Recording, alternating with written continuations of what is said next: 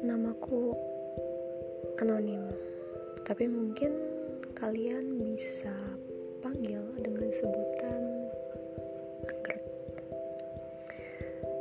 Umurku 20 tahunan, tapi gak akan dikasih tahu berapanya.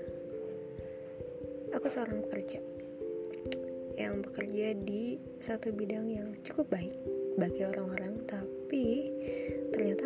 hujatan dari orang lain juga.